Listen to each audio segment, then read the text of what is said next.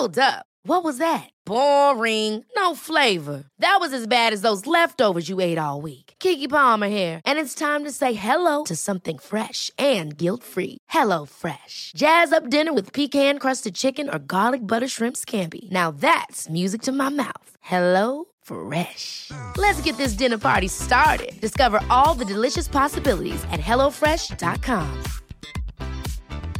There's never been a faster or easier way to start your weight loss journey than with PlushCare.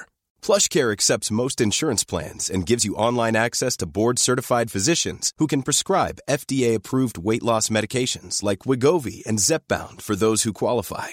Take charge of your health and speak with a board-certified physician about a weight loss plan that's right for you. Get started today at PlushCare.com/weight loss. That's PlushCare.com/weight loss. PlushCare.com/weight loss. Millions of people have lost weight with personalized plans from Noom, like Evan, who can't stand salads and still lost 50 pounds.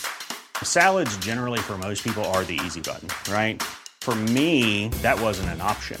I never really was a salad guy. That's just not who I am. But Noom worked for me. Get your personalized plan today at Noom.com. Real Noom user compensated to provide their story. In 4 weeks, the typical Noom user can expect to lose 1 to 2 pounds per week. Individual results may vary.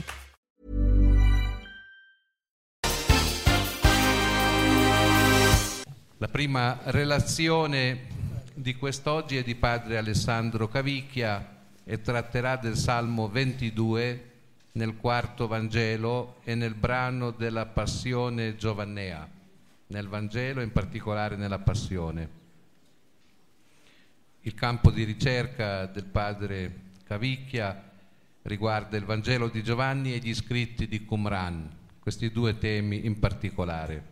Il professor Cavicchia fa parte da qualche anno del corpo docente stabile del nostro Studium. Per la terza volta partecipa al corso di aggiornamento.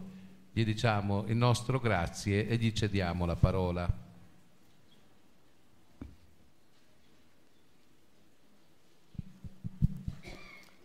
Rinnovo il benvenuto e il grazie a Padre Massimo per il benvenuto che ho ricevuto io.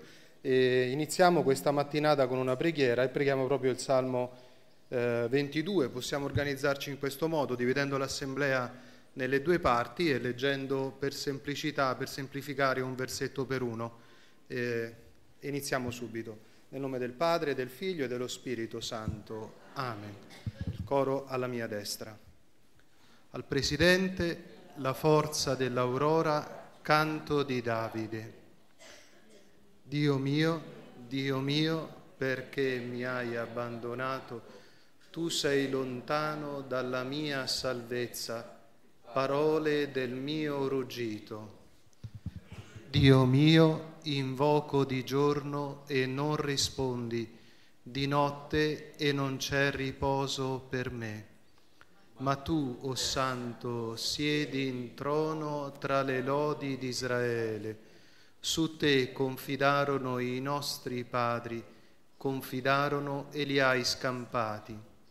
A te ridarono e furono salvi. Su te confidarono e non si vergognarono. Ma io sono verme e non uomo, vergogna dell'umanità e disprezzo del popolo.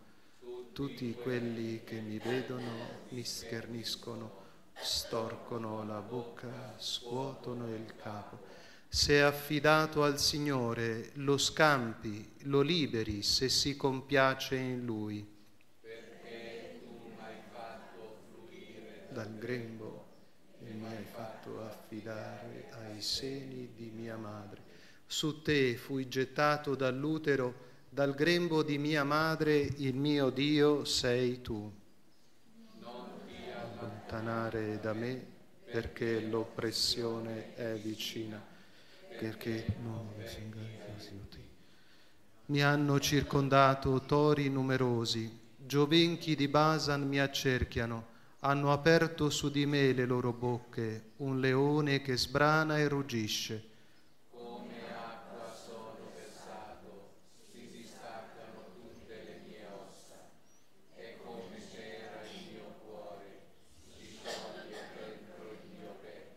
Brucia la mia gola come un coccio e la mia lingua è attaccata al palato, su polvere di morte mi hai deposto. Perché mi circondano cani, l'assemblea dei malvagi mi accerchia, hanno puntellato le mie mani e i miei piedi. Conto tutte le mie ossa, essi mi guardano, mi vedono.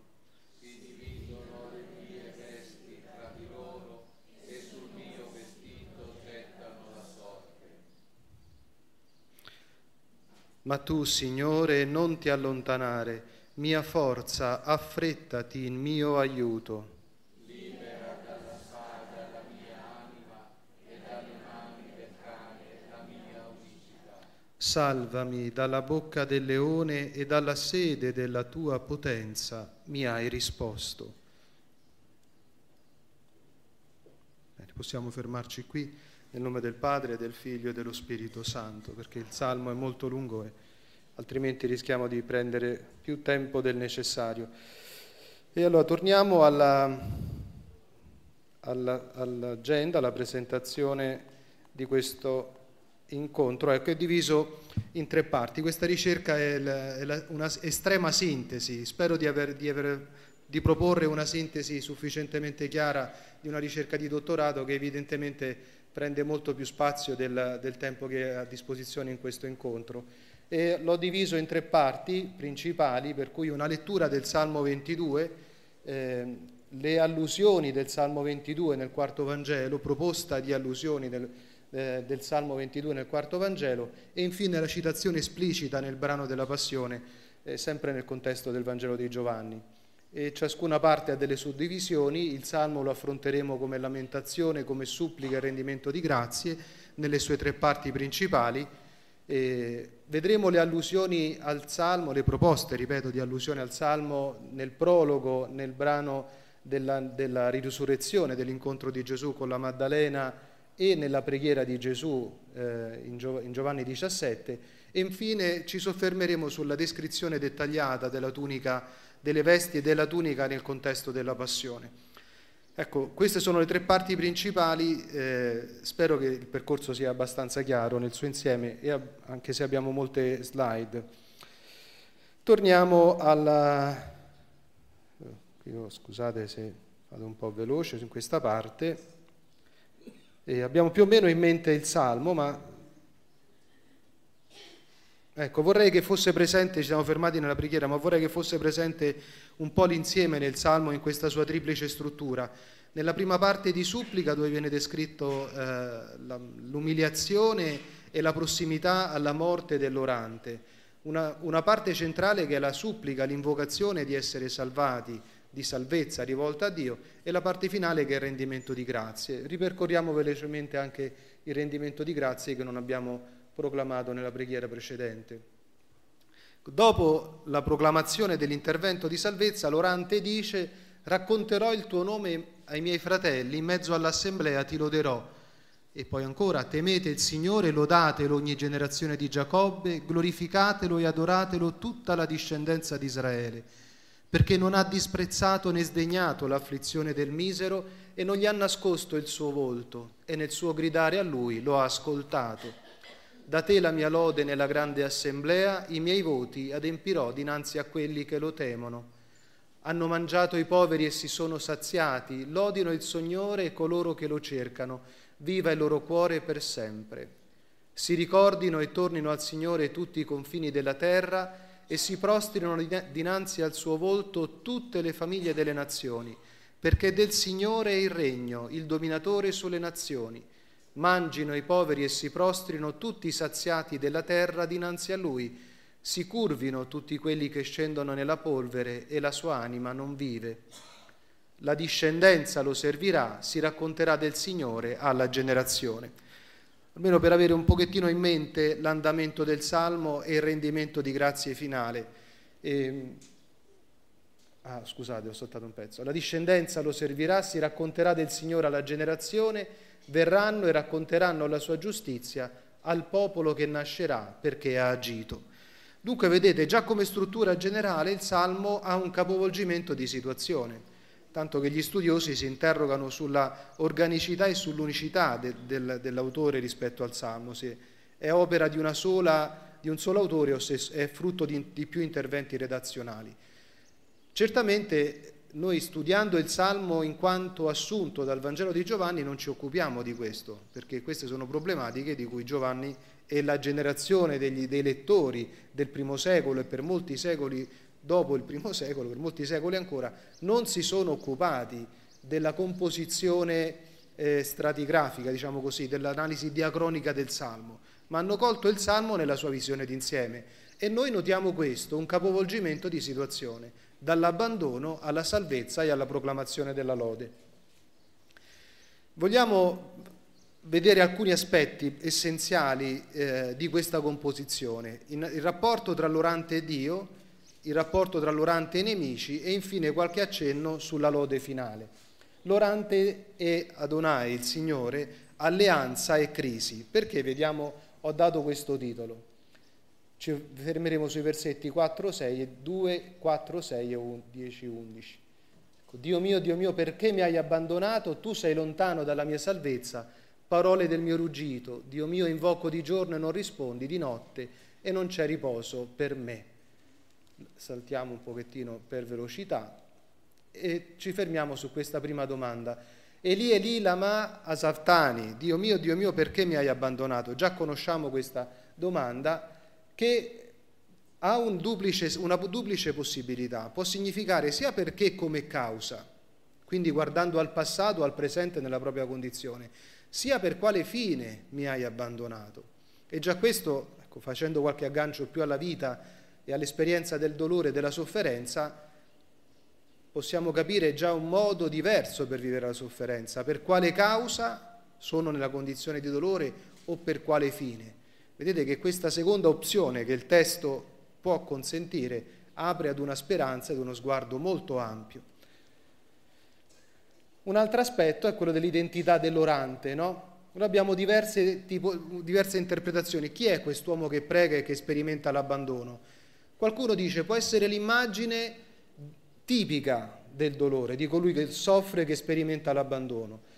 Qui abbiamo una sofferenza radicale, primordiale, di essere abbandonati da Dio.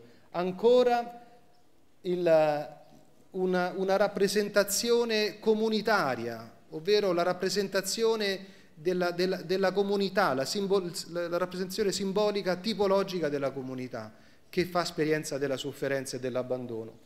Oppure abbiamo anche l'interpretazione messianico-regale, è il Messia re che fa esperienza di abbandono e di sofferenza. Ma il testo cosa dice innanzitutto? Chi è l'orante? Ecco, l'orante come si definisce? Si definisce in base alle relazioni principali, che sono la relazione con Dio, la relazione con i padri, la relazione con la madre. Cosa ci fa venire in mente? Che è membro del popolo di Israele, il popolo che ha stretto alleanza con Dio. Mio Dio può essere un'espressione, un'interiezione ordinaria, ma soltanto chi fa parte del popolo dell'alleanza può dire in modo proprio mio Dio, e mio Dio è formula di alleanza.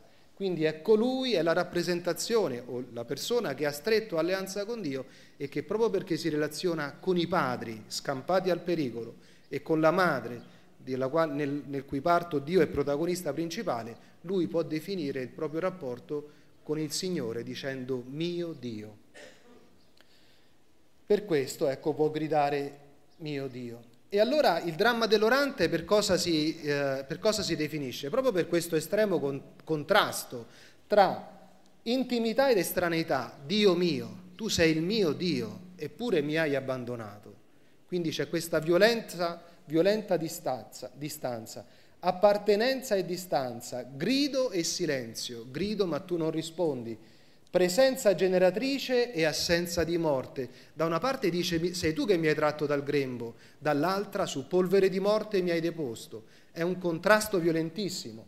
Abbandono fiducioso, mi hai fatto affidare ai seni di mia madre, eppure io sperimento l'abbandono. È violento come contrasto e segno di una solitudine disperante, possiamo dire, mi hai abbandonato, è una constatazione drammatica. Vediamo chi è opera di questo abbandono, l'orante e gli avversari. Ci occuperemo dei versetti da 12 a 19. Non ti allontanare da me perché l'oppressione è vicina, perché non v'è chi aiuti. Mi hanno circondato gli avversari, tori numerosi, i giovenchi di Basan mi accerchiano, hanno aperto su di me le loro bocche, un leone che sbrana e ruggisce. Come acqua sono versato, si distaccano tutte le mie ossa, è come cera il mio cuore che si scioglie dentro il mio petto, brucia la mia gola come un coccio, la mia lingua è attaccata al palato, su polvere di morte mi hai deposto. Perché mi circondano i cani, l'assemblea dei malvagi mi accerchia, hanno puntellato le mie mani e i miei piedi. Conto tutte le mie ossa, essi mi guardano, mi vedono, si dividono le mie vesti tra di loro e sul mio vestito gettano la sorte. Chi sono gli avversari? Avete notato che sono descritti con un linguaggio teriomorfo, cioè con la figura di animali, di bestie feroci, cani, bufali e leone, l'immagine del leone. Il linguaggio teriomorfo a cosa serve? Serve ad individuare qualcuno piuttosto a rappresentare simbolicamente l'insieme degli avversari e il pericolo di morte. È questa opzione, quindi è come un modo di nascondere oppure di generalizzare l'identità degli avversari in tutte le condizioni che portano al caos, alla prossimità della morte. Quindi le potenze primordiali del caos, nemiche di Dio oltre che nemiche dell'orante. Ecco perché Dio può invocare Dio il creatore, colui che pone ordine e vita nel creato rispetto a chi invece porta morte. Quindi le azioni degli avversari hanno come termine ultimo la spartizione delle vesti. E qui ci fermiamo un po' di più perché è proprio la scena che è ripresa dal Vangelo, dai Vangeli anzi e da Giovanni in un modo particolare. Ma il vero significato degli avversari comunque è sempre riportato al rapporto con Dio. Gli avversari circondano e compiono azioni malvagie contro l'orante, ma poi l'orante dice che tu, Dio, mi hai abbandonato. Non è questione di rivolgersi soltanto all'aggressività degli avversari. Gli avversari sono portati in una lettura di fede della vita, dove Dio è l'autore principale, forse anche dell'abbandono. Almeno l'orante lo accusa, lo porta in discussione su questo aspetto. Ecco, fermiamoci su questo versetto alcuni istanti. Si dividono le mie vesti tra loro e sul mio vestito gettano la sorte.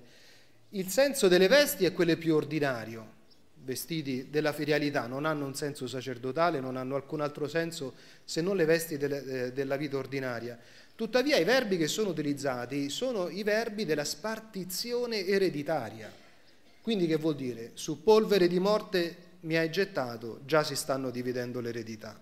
Anche i miei vestiti sono già nelle mani di altri, io non ho più forza di difendere neanche i miei vestiti. E i vestiti, come simbologia generale nell'antichità, rappresentano sempre, o quasi sempre, la condizione della persona. Sono un veicolo per esprimere la condizione sociale, religiosa, spirituale di chi le indossa. Quindi in questo caso è proprio la prossimità della morte oppure persino oltre. È già finita, è tutto finito. E con il versetto 19 abbiamo la fine della prima parte e l'inizio della seconda. Un altro aspetto che possiamo sottolineare brevemente è questo Goral, le sorti, che hanno un significato teologico nell'antichità molto sviluppato. Perché è Dio che getta le sorti sull'umanità in qualche contesto e quindi ha un significato di distribuzione originaria. Non c'è un passaggio ereditario probabilmente, quindi è come se l'orante non avesse neanche una discendenza, non avesse figli. E nel versetto 21 dirà Yahidati, la mia unicità, e Monogenes, detto nella traduzione greca, torneremo su questo aspetto per dire la sua solitudine totale, assoluta, o la sua unicità. Quindi è possibile che sia un discendente di Israele in pericolo di morte senza un'eredità. È la crisi dell'alleanza, perché non c'è una continuità secondo la promessa di Dio. Invocazione e risposta, ecco qui molto velocemente. Ma tu, Signore, non ti allontanare, mia forza, affrettati in mio aiuto, libera la mia spada dalla spada, dalla mia anima e dalle mani del cane, la mia unicità. Salvami dalla bocca del leone e dalla sede della tua potenza, mi hai risposto. Ecco, la proclamazione di salvezza. Qui ci sono diversi aspetti sui quali potremmo fermarci, ma con una certa rapidità. Ecco, corna di bufali dalle corna dei bufali mi hai salvato, mi hai risposto, è un termine che ricorre nella maggior parte dei contesti, sono 4 ricorrenze, ha sempre valenza positiva e indica probabilmente la sede della potenza di Dio. Anche il verbo anitani in genere fa un po' di storie, diverse traduzioni neanche lo considerano, la Scei del 74 non considera questo termine, lo annulla proprio. In realtà il testo ebraico parla evidentemente della risposta di Dio. Liberami, c'è l'invocazione di salvezza in modo di parallelismo, no? Liberami dalla bocca dei leoni e dalla sede della tua potenza mi hai risposto. Quindi è la proclamazione dell'intervento di Dio. Racconterò, ecco siamo al rendimento di grazie, racconterò il tuo nome ai miei fratelli, in mezzo all'assemblea ti loderò, e così via. Non ci fermiamo a rileggere tutto perché altrimenti non entro dentro il tempo molto ristretto che abbiamo. Cosa possiamo sottolineare? Innanzitutto il capovolgimento di situazione. C'è un rovesciamento totale della condizione dell'orante e quindi possiamo dire che la struttura del Salmo nel suo insieme, nella sua globalità, ha una struttura, come dire, pasquale, usiamo dei termini un po' forzati, esodica, che richiama l'esperienza dell'esodo, dalla prigionia alla liberazione, dalla morte alla vita. C'è un rovesciamento totale della condizione, ma usare questi termini che cosa fa? Ci fa comprendere subito come questo Salmo, usando ancora un'espressione forte, ha quasi una struttura, diremmo, neotestamentaria, cioè che aderisce perfettamente a quello che sarà l'annuncio del Nuovo Testamento, tanto che gli autori del Nuovo Testamento, dei Vangeli, ma non solo dei Vangeli, anche la lettera agli Ebrei, è uno dei salmi più citati nel Nuovo Testamento. La prima generazione di cristiani deve aver fatto uso di questo testo bellissimo, un testo nazionale, di identità nazionale per Israele, che coincide perfettamente con l'esperienza di Gesù e con l'esperienza cristiana. È questo ciò che ha sconvolto i lettori e gli autori del primo secolo. E quindi vedete che l'orante Israele, rappresentante di Israele, è liberato da nemici e dalla morte, potenze cosmiche, caotiche e mortali, che richiamano il Faraone. Anche il Faraone è anonimo, anche il Faraone rappresenta le potenze del caos e della morte, eppure il popolo fa esperienza di liberazione. Per narrare il nome divino ai suoi fratelli alla generazione futura. Guardate, questa è un'espressione che richiama proprio la liberazione di Israele. Israele è salvato perché? Perché possa raccontare il nome di Dio, testimoniare il nome di Dio. E quindi noi abbiamo una duplice espansione sugli assi del tempo e dello spazio.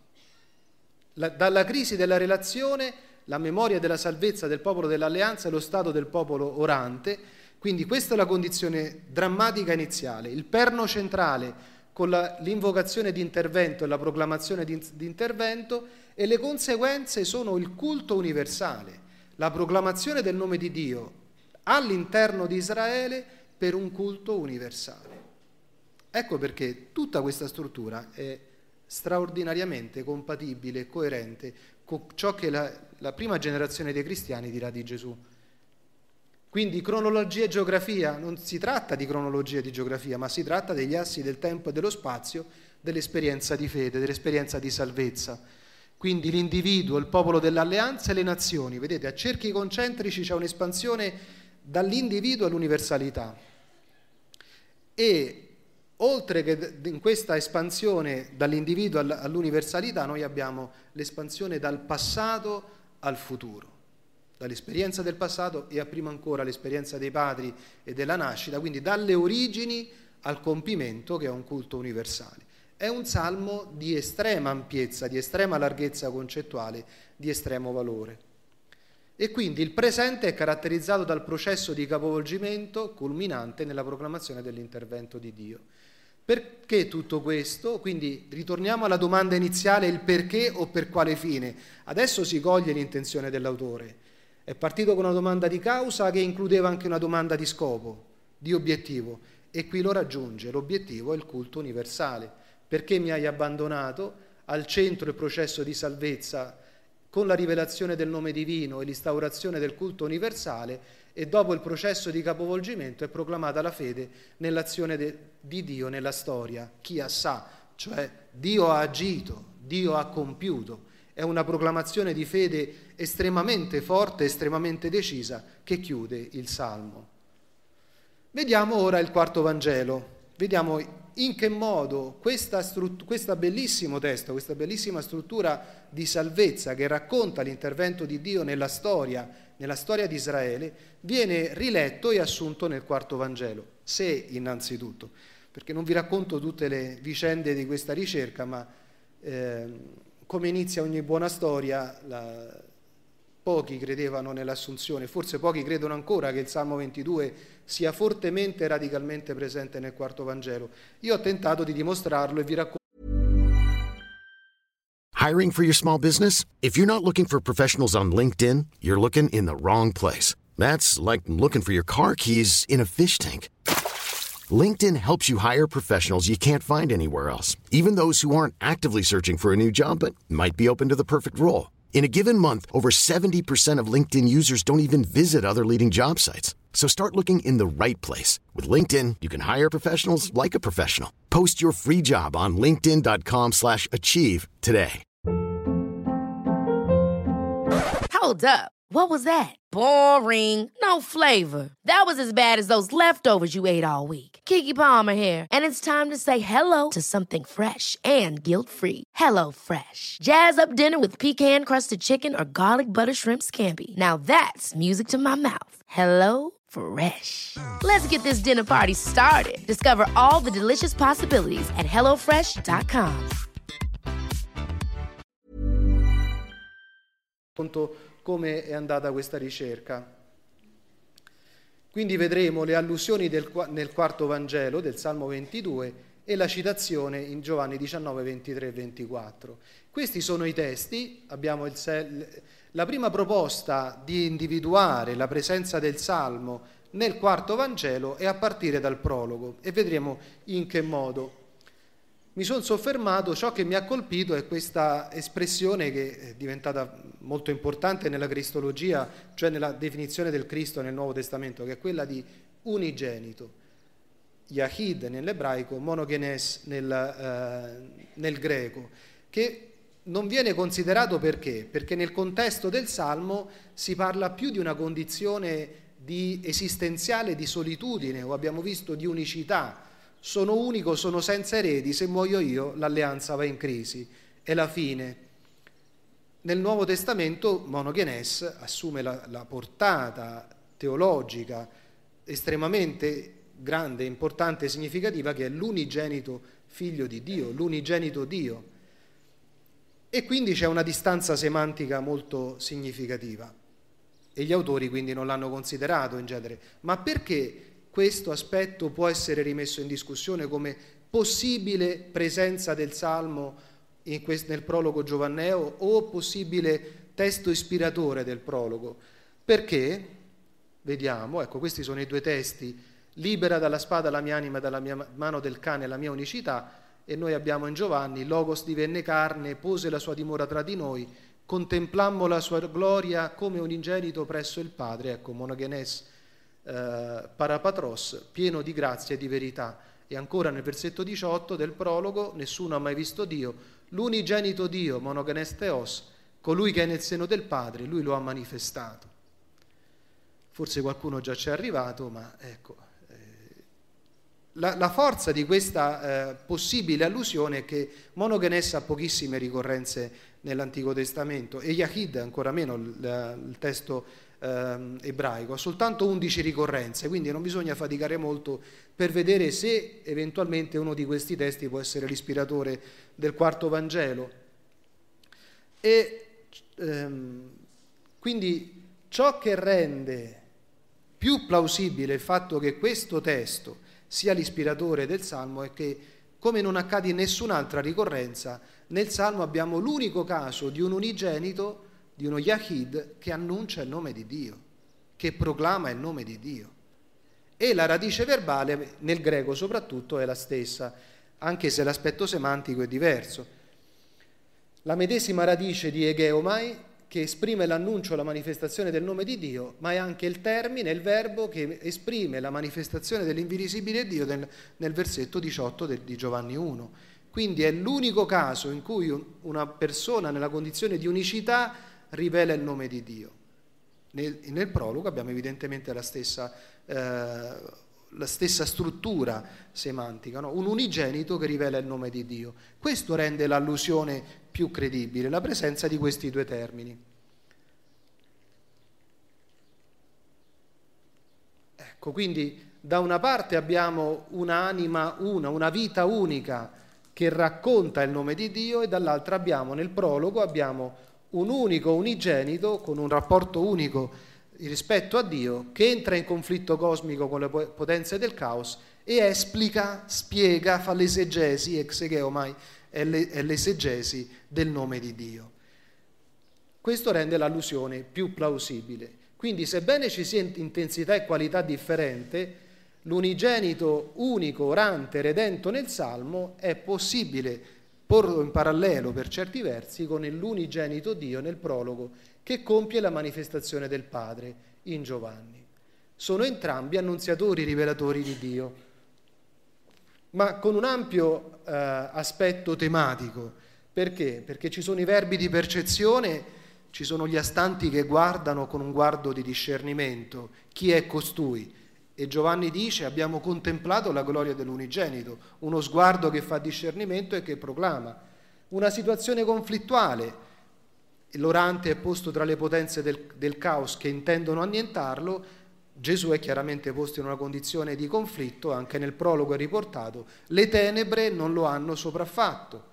Il capovolgimento di situazione, tanto quanto l'orante fa esperienza di abbandono e di rivelazione di salvezza, di rivelazione del nome di Dio e di culto universale, allo stesso modo questo si può dire di Gesù.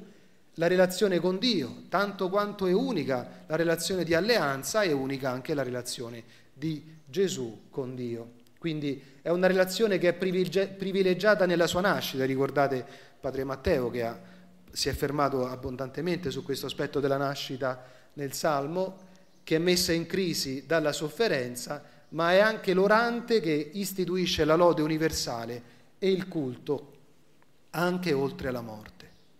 Quindi vedete che questa espansione del Salmo è perfettamente coerente con quello che è l'esperienza raccontata nella vita di Gesù e nel Nuovo Testamento. Questo è un primo aspetto. Nel prologo abbiamo un unigenito che racconta il nome di Dio. Andiamo alla fine del Vangelo e notiamo che la proclamazione del nome di Dio che noi abbiamo nel prologo è vero che accade durante tutto il Vangelo, ma non è mai assunta e non è mai realizzata se non alla fine. Quando si dice che chi crede diventerà figlio di Dio nel prologo, tutto questo si realizza soltanto dopo la risurrezione di Gesù. Quindi c'è un legame tra un programma narrativo del prologo e il compimento che abbiamo nel Vangelo. E nel Vangelo che cosa abbiamo? Ancora una volta la tensione tra passato e futuro, e abbiamo la presenza lo vediamo, eccolo. Ah no, ho anticipato al versetto 17. Dicevo, scusate che riprendo il discorso, un pochettino di confusione. Abbiamo la proclamazione dell'annuncio del nome di Dio nel prologo, un annuncio del nome di Dio che è ripreso nella preghiera di Gesù nel Giovanni 17 e si compie soltanto alla fine del Vangelo. Quindi in queste tre parti che si richiamano vicendevolmente per la ricorrenza di termini, la proclamazione del nome di Dio, la ripresa nella preghiera di Gesù e la proclamazione del nome di Dio alla fine del Vangelo. In queste tre parti, Giovanni 1, Giovanni 17 e Giovanni 23. Quindi la manifestazione del nome di Dio che è proclamata nel prologo, vista anche in relazione al Salmo 22, accade propriamente solamente dopo la resurrezione, quale intervento di Dio, e nella tensione tra passato e futuro è presente nella preghiera di Gesù. In questi tre passi collegati tra loro sono presenti i termini visti nel Salmo, in particolare il versetto 23, e li rivediamo. Ho manifestato il tuo nome agli uomini, ai quali mi hai dato dal cosmo, erano tuoi e li hai dati a me ed essi hanno custodito la tua parola, ora sanno che tutte le cose che hai date a me sono presso di te. E ancora alla fine della preghiera sacerdotale, cosiddetta sacerdotale, Padre, ciò che hai dato a me voglio che dove sono io anch'essi siano con me, affinché vedano la mia gloria che mi hai dato, perché mi hai amato prima della creazione del mondo. Padre giusto, anche se il cosmo non ti ha conosciuto, io ti ho conosciuto ed essi sanno che tu mi hai mandato. Ed ho fatto conoscere, ecco attenzione a questo momento, ho fatto conoscere loro il tuo nome e lo farò conoscere. Quindi vedete che c'è un riferimento al passato e un riferimento al futuro. Ma dove si compie questo se poco dopo Gesù inizia la sua passione? Dove fa conoscere e dove rivela il nome di Dio? Resta un programma incompiuto fino alla preghiera di Gesù, affinché l'amore con cui mi hai amato sia in loro ed anch'io sia in loro. Ecco, dopo la risurrezione, dopo la passione, abbiamo il momento in cui viene realizzato questo programma. Gesù risorto incontra la Maddalena e le dice: non mi toccare, non sono salito ancora presso il Padre, va piuttosto dai miei fratelli e di loro: salgo presso il Padre mio e Padre vostro, mio Dio e Dio vostro. E ancora, Maria Maddalena andò ad annunciare ai discepoli: ho visto il Signore e le cose che le disse. Vediamo quali sono gli aspetti che possono essere utilizzati. Prima di tutto il plurale di Adelfos: va dai miei fratelli, annuncerò il tuo nome ai miei fratelli. E anche il verbo Anghello, annunzierò, lei andò ad annunziare ai discepoli, che è presente anche nel prologo, nel Salmo. Degna di nota è anche l'espressione Theosmu, abbiamo visto quanto era importante nel Salmo, che aveva un'importanza strutturale, un'importanza teologica fondamentale, e qui è l'unico momento in cui Gesù parla di sé in relazione a Dio come Dio mio. Non solo come Dio mio, ma in questo momento che cosa accade? Che la sua relazione con Dio viene partecipata ai discepoli. Dunque si compie il percorso narrativo iniziato con il prologo, ripreso nella preghiera di Gesù, e giunge a questo momento. Si realizza soltanto con la risurrezione di Gesù. Questo annunzio del nome di Dio, visto nel Salmo, diventa dono della relazione con Dio per mezzo di Gesù. E in questo modo viene realizzato il culto, che inizialmente è ristretto alla comunità, ma ha un'ampiezza universale. Ecco, è da ricordare che Theosmu non ricorre altrove nel quarto Vangelo, non c'è altra ricorrenza.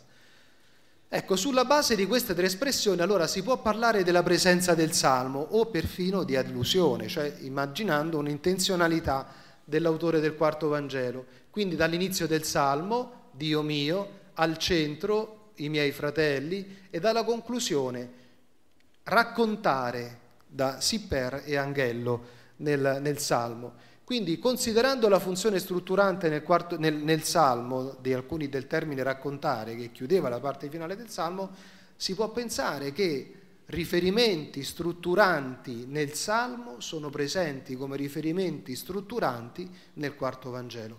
Quindi è un tipo di presenza molto significativa, molto forte.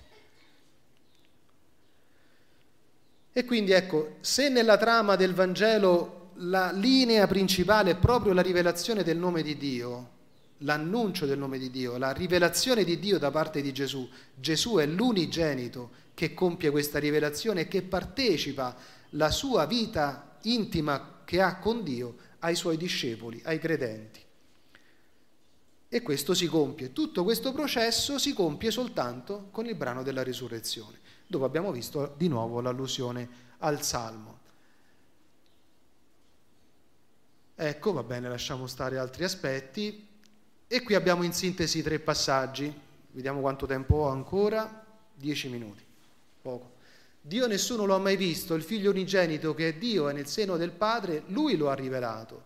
E ancora, ho manifestato il tuo nome agli uomini i quali mi hai dati dal cosmo, erano tuoi, li hai dati a me, ed hanno custodito la tua parola. E infine Gesù le disse: non mi trattenere, perché non sono ancora salito al Padre mio, ma vado ai miei fratelli e di loro: salgo al Padre mio e Padre vostro, Dio mio e Dio vostro. Sono i tre passaggi che si richiamano, dove viene proclamato l'annuncio del nome di Dio, ricordato e realizzato. E quindi questi sono i tre passaggi che richiamano i versetti che abbiamo visto del Salmo. Vediamo in sintesi questi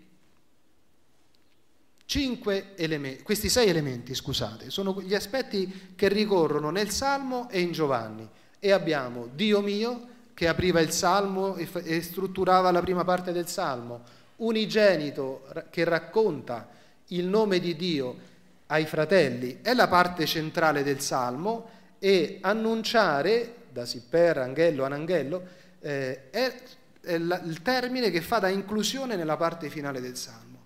Ma allora guardate, forse qui abbiamo un attento lettore del Salmo.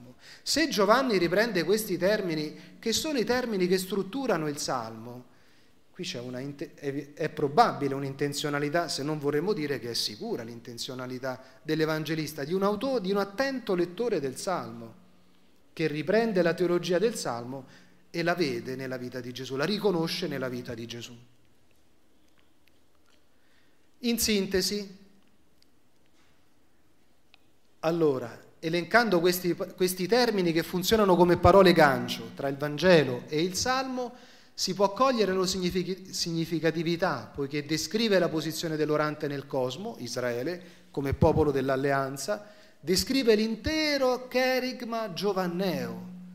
Questi pochi termini sono in grado di descrivere e di raccogliere l'intero contenuto del Vangelo giovanneo, già presente nel Salmo. Quindi questa composizione della scrittura ebraica è capace di portare in sé l'intero messaggio cristiano. Questo è impressionante, è sconvolgente. È quello che hanno letto gli autori del Nuovo Testamento e l'Evangelista Giovanni in questo caso. Quindi la struttura dell'intero Nuovo Testamento può essere vista in nuce in questo testo della struttura ebraica. Questo è molto sconvolgente, molto significativo. E quindi ecco, la rilettura sapienziale dell'Esodo aveva visto questo attendamento della sapienza in Israele. Gesù è l'attendamento, è la dimora di Dio in Israele. E è colui che manifesta il nome di Dio e intorno al quale viene istituito un culto universale. Quindi abbiamo una piena rivelazione dell'alleanza. E basta, ci fermiamo qua. Piena rivelazione dell'alleanza. Andiamo adesso, in questi ultimi 5 minuti, alla analisi del brano della Passione, dove c'è una citazione esplicita. Voi avete visto, in questi passaggi era molto delicato, molto soffuso, no? La menzione del Salmo. Una citazione esplicita dentro una narrazione ha una violenza, potremmo dire, espressiva straordinaria. È come se immaginassimo una scena teatrale dove il narratore entra nella scena e dice: fermi tutti, questa scena corrisponde ad un brano della Bibbia. È un commento molto forte ad una scena raccontata, e lo vediamo nella citazione diretta. Allora i soldati, quando crocifissero Gesù, presero le sue vesti e fecero 4 parti, a ciascun soldato una parte e la tunica. Ora la tunica era inconsutile, senza cuciture, dall'alto intessuta per intero. Che descrizione particolarissima, molto strana. Si dissero dunque l'un l'altro: non laceriamola, ma tiriamo a sorte di chi sarà, affinché la scrittura fosse adempiuta. Ecco l'Evangelista che interviene e dice: attenti tutti, questo accadde perché si compisse la scrittura che dice: si spartirono le mie vesti tra di loro e sulla mia tunica gettarono la sorte. I soldati allora fecero proprio queste cose. E quindi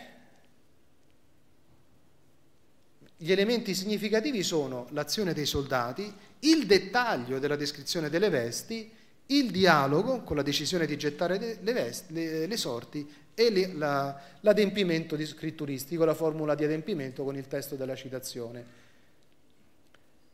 Allora, la domanda che ci viene è: perché questa descrizione? Perché così dettagliata? A cosa serviva? Il solo accento storico non serve. Perché? Perché non...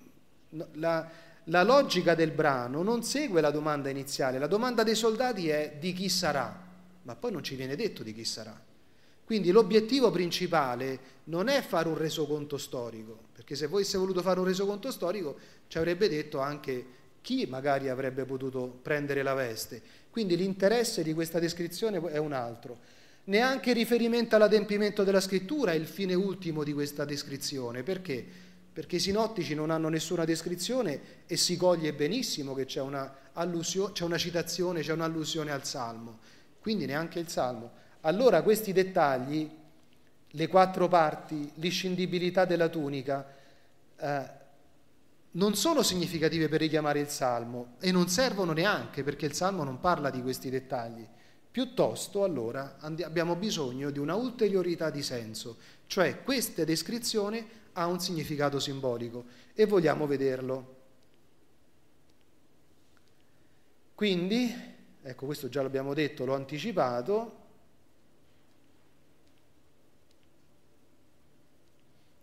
Andiamo a cercare nell'Antico Testamento dove ritornano questi termini. E cosa troviamo? Che tutti questi termini ricorrono in contesto cultuale.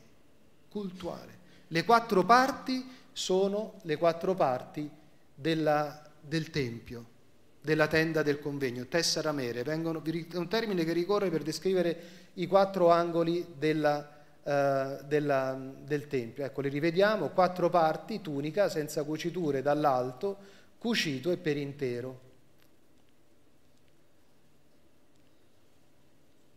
I quattro lati del tempio o le parti dei suoi arredi. Arafos è senza, non torna mai nella scrittura, quindi non lo consideriamo. Anothen dall'alto descrive sempre l'origine divina, sia nelle scene cultuali, la voce che viene dall'alto, in Giovanni la rinascita che viene dall'alto, quindi indica l'origine divina. Costituiscono gli elementi che arredano i luoghi santi. Infine, cucito rimanda unicamente, cioè un termine che è usato soltanto per descrivere la cucitura della tenda del convegno e le vesti sacerdotali. Quindi sono termini che ricorrono in modo eminente o unico in contesto cultuale. Quindi, se le vesti sono sempre simbolo dell'identità e della condizione della persona, che cosa dobbiamo richiamare nel contesto del quarto Vangelo? Che il corpo di Gesù è il Tempio. E allora le vesti descrivono l'identità così alta di questo corpo che richiama il Tempio stesso. È come se questo Tempio, questo culto instaurato intorno al corpo di Gesù, nel corpo di Gesù, fosse consegnato a tutte le genti. Allora Gesù realizza, compie questo annuncio del nome di Dio attraverso il tuo corpo e le vesti diffuse tra i malvagi, tra i soldati in questo caso, esprime questo senso simbolico, questo anticipo di ciò che accadrà, è l'estensione, l'espansione del culto di Dio a tutte le genti. Quindi la realtà simbolica del Tempio, che è strutturante nel quarto Vangelo, è presente anche in questo brano attraverso l'utilizzo di questo termine. E arriviamo alla conclusione ormai, sono abbastanza in tempo, e vediamo in parallelo cosa ritorna, qui a livello strutturale molto semplificato, tra il Salmo e il quarto Vangelo. Il corpo abbandonato, esposto alla morte, è presente nel Salmo, è presente anche in Giovanni in modo evidente. L'unigenito discendente di Israele, il figlio unigenito discendente di Israele e figlio di Dio, che racconta e annuncia il nome di Dio, che racconta e rivela il nome di Dio, salvato con un culto che va oltre la morte, l'orante del Salmo, Gesù certamente salvato e risorto oltre la morte, un culto universale che coinvolge anche al di là della morte, è certamente instaurato anche in Giovanni, la nascita di nuove generazioni nella conclusione del Salmo, che diventa la nascita di un nuovo popolo nel quarto Vangelo. Quindi vedete come a livello strutturale è possibile cogliere dei paralleli molto significativi. E quindi cosa abbiamo come conclusione? Che sulla base dell'interpretazione proposta del Salmo nel quarto Vangelo può essere definito come l'unigenito verbo incarnato all'interno della discendenza di Israele, contraente e massima significatività dell'alleanza, possiamo dire, tra Dio e il suo popolo, è un re dei Giudei che istituisce il nuovo culto nel suo corpo, e che partecipa all'umanità il suo rapporto con Dio. Gesù estende il culto universale partecipando il suo rapporto con Dio, con i discepoli, con i credenti, e in questo modo rende i credenti figli di Dio. E infine li unifica universalmente nell'esigenza etica dell'amore. Su questo ci siamo fermati un po' meno perché il tempo è molto ristretto rispetto a quanto potevamo dire. Ecco, io non so se sono riuscito a far raccontare brevemente, non in nome di Dio magari, ma almeno una parte di questa ricerca, di questa proposta di ricerca e di come Giovanni può aver assunto questi aspetti così importanti del Salmo. Li rivediamo brevemente, abbiamo visto una visione d'insieme del Salmo, tra la lamentazione, la supplica e il rendimento di grazie, abbiamo visto le allusioni del Salmo nel quarto Vangelo, con l'unigenito che rivela il nome di Dio, abbiamo visto l'annuncio ai fratelli nel brano della risurrezione, nel dialogo con la Maddalena, abbiamo visto la manifestazione del nome di Dio nella preghiera di addio di Gesù e infine la citazione esplicita del Salmo 22 nel brano della Passione e i rilievi conclusivi che adesso abbiamo appena svolto. Quindi grazie dell'attenzione.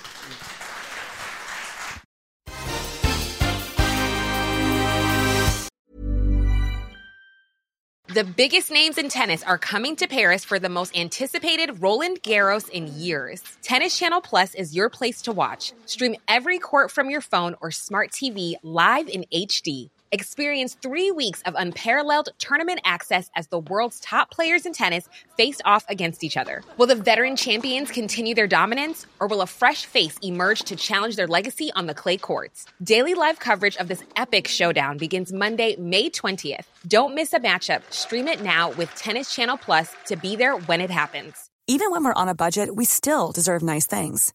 Quince is a place to scoop up stunning high-end goods for 50 to 80% less than similar brands. They have buttery soft cashmere sweaters starting at $50, luxurious Italian leather bags, and so much more. Plus, Quince only works with factories that use safe, ethical, and responsible manufacturing. Get the high-end goods you'll love without the high price tag with Quince. Go to quince.com/style for free shipping and 365-day returns. Ever catch yourself eating the same flavorless dinner 3 days in a row? Dreaming of something better? Well, Hello Fresh is your guilt-free dream come true, baby. It's me, Keke Palmer. Let's wake up those taste buds with hot, juicy pecan-crusted chicken or garlic butter shrimp scampi. Hello Fresh. Stop dreaming of all the delicious possibilities and dig in at HelloFresh.com. Let's get this dinner party started.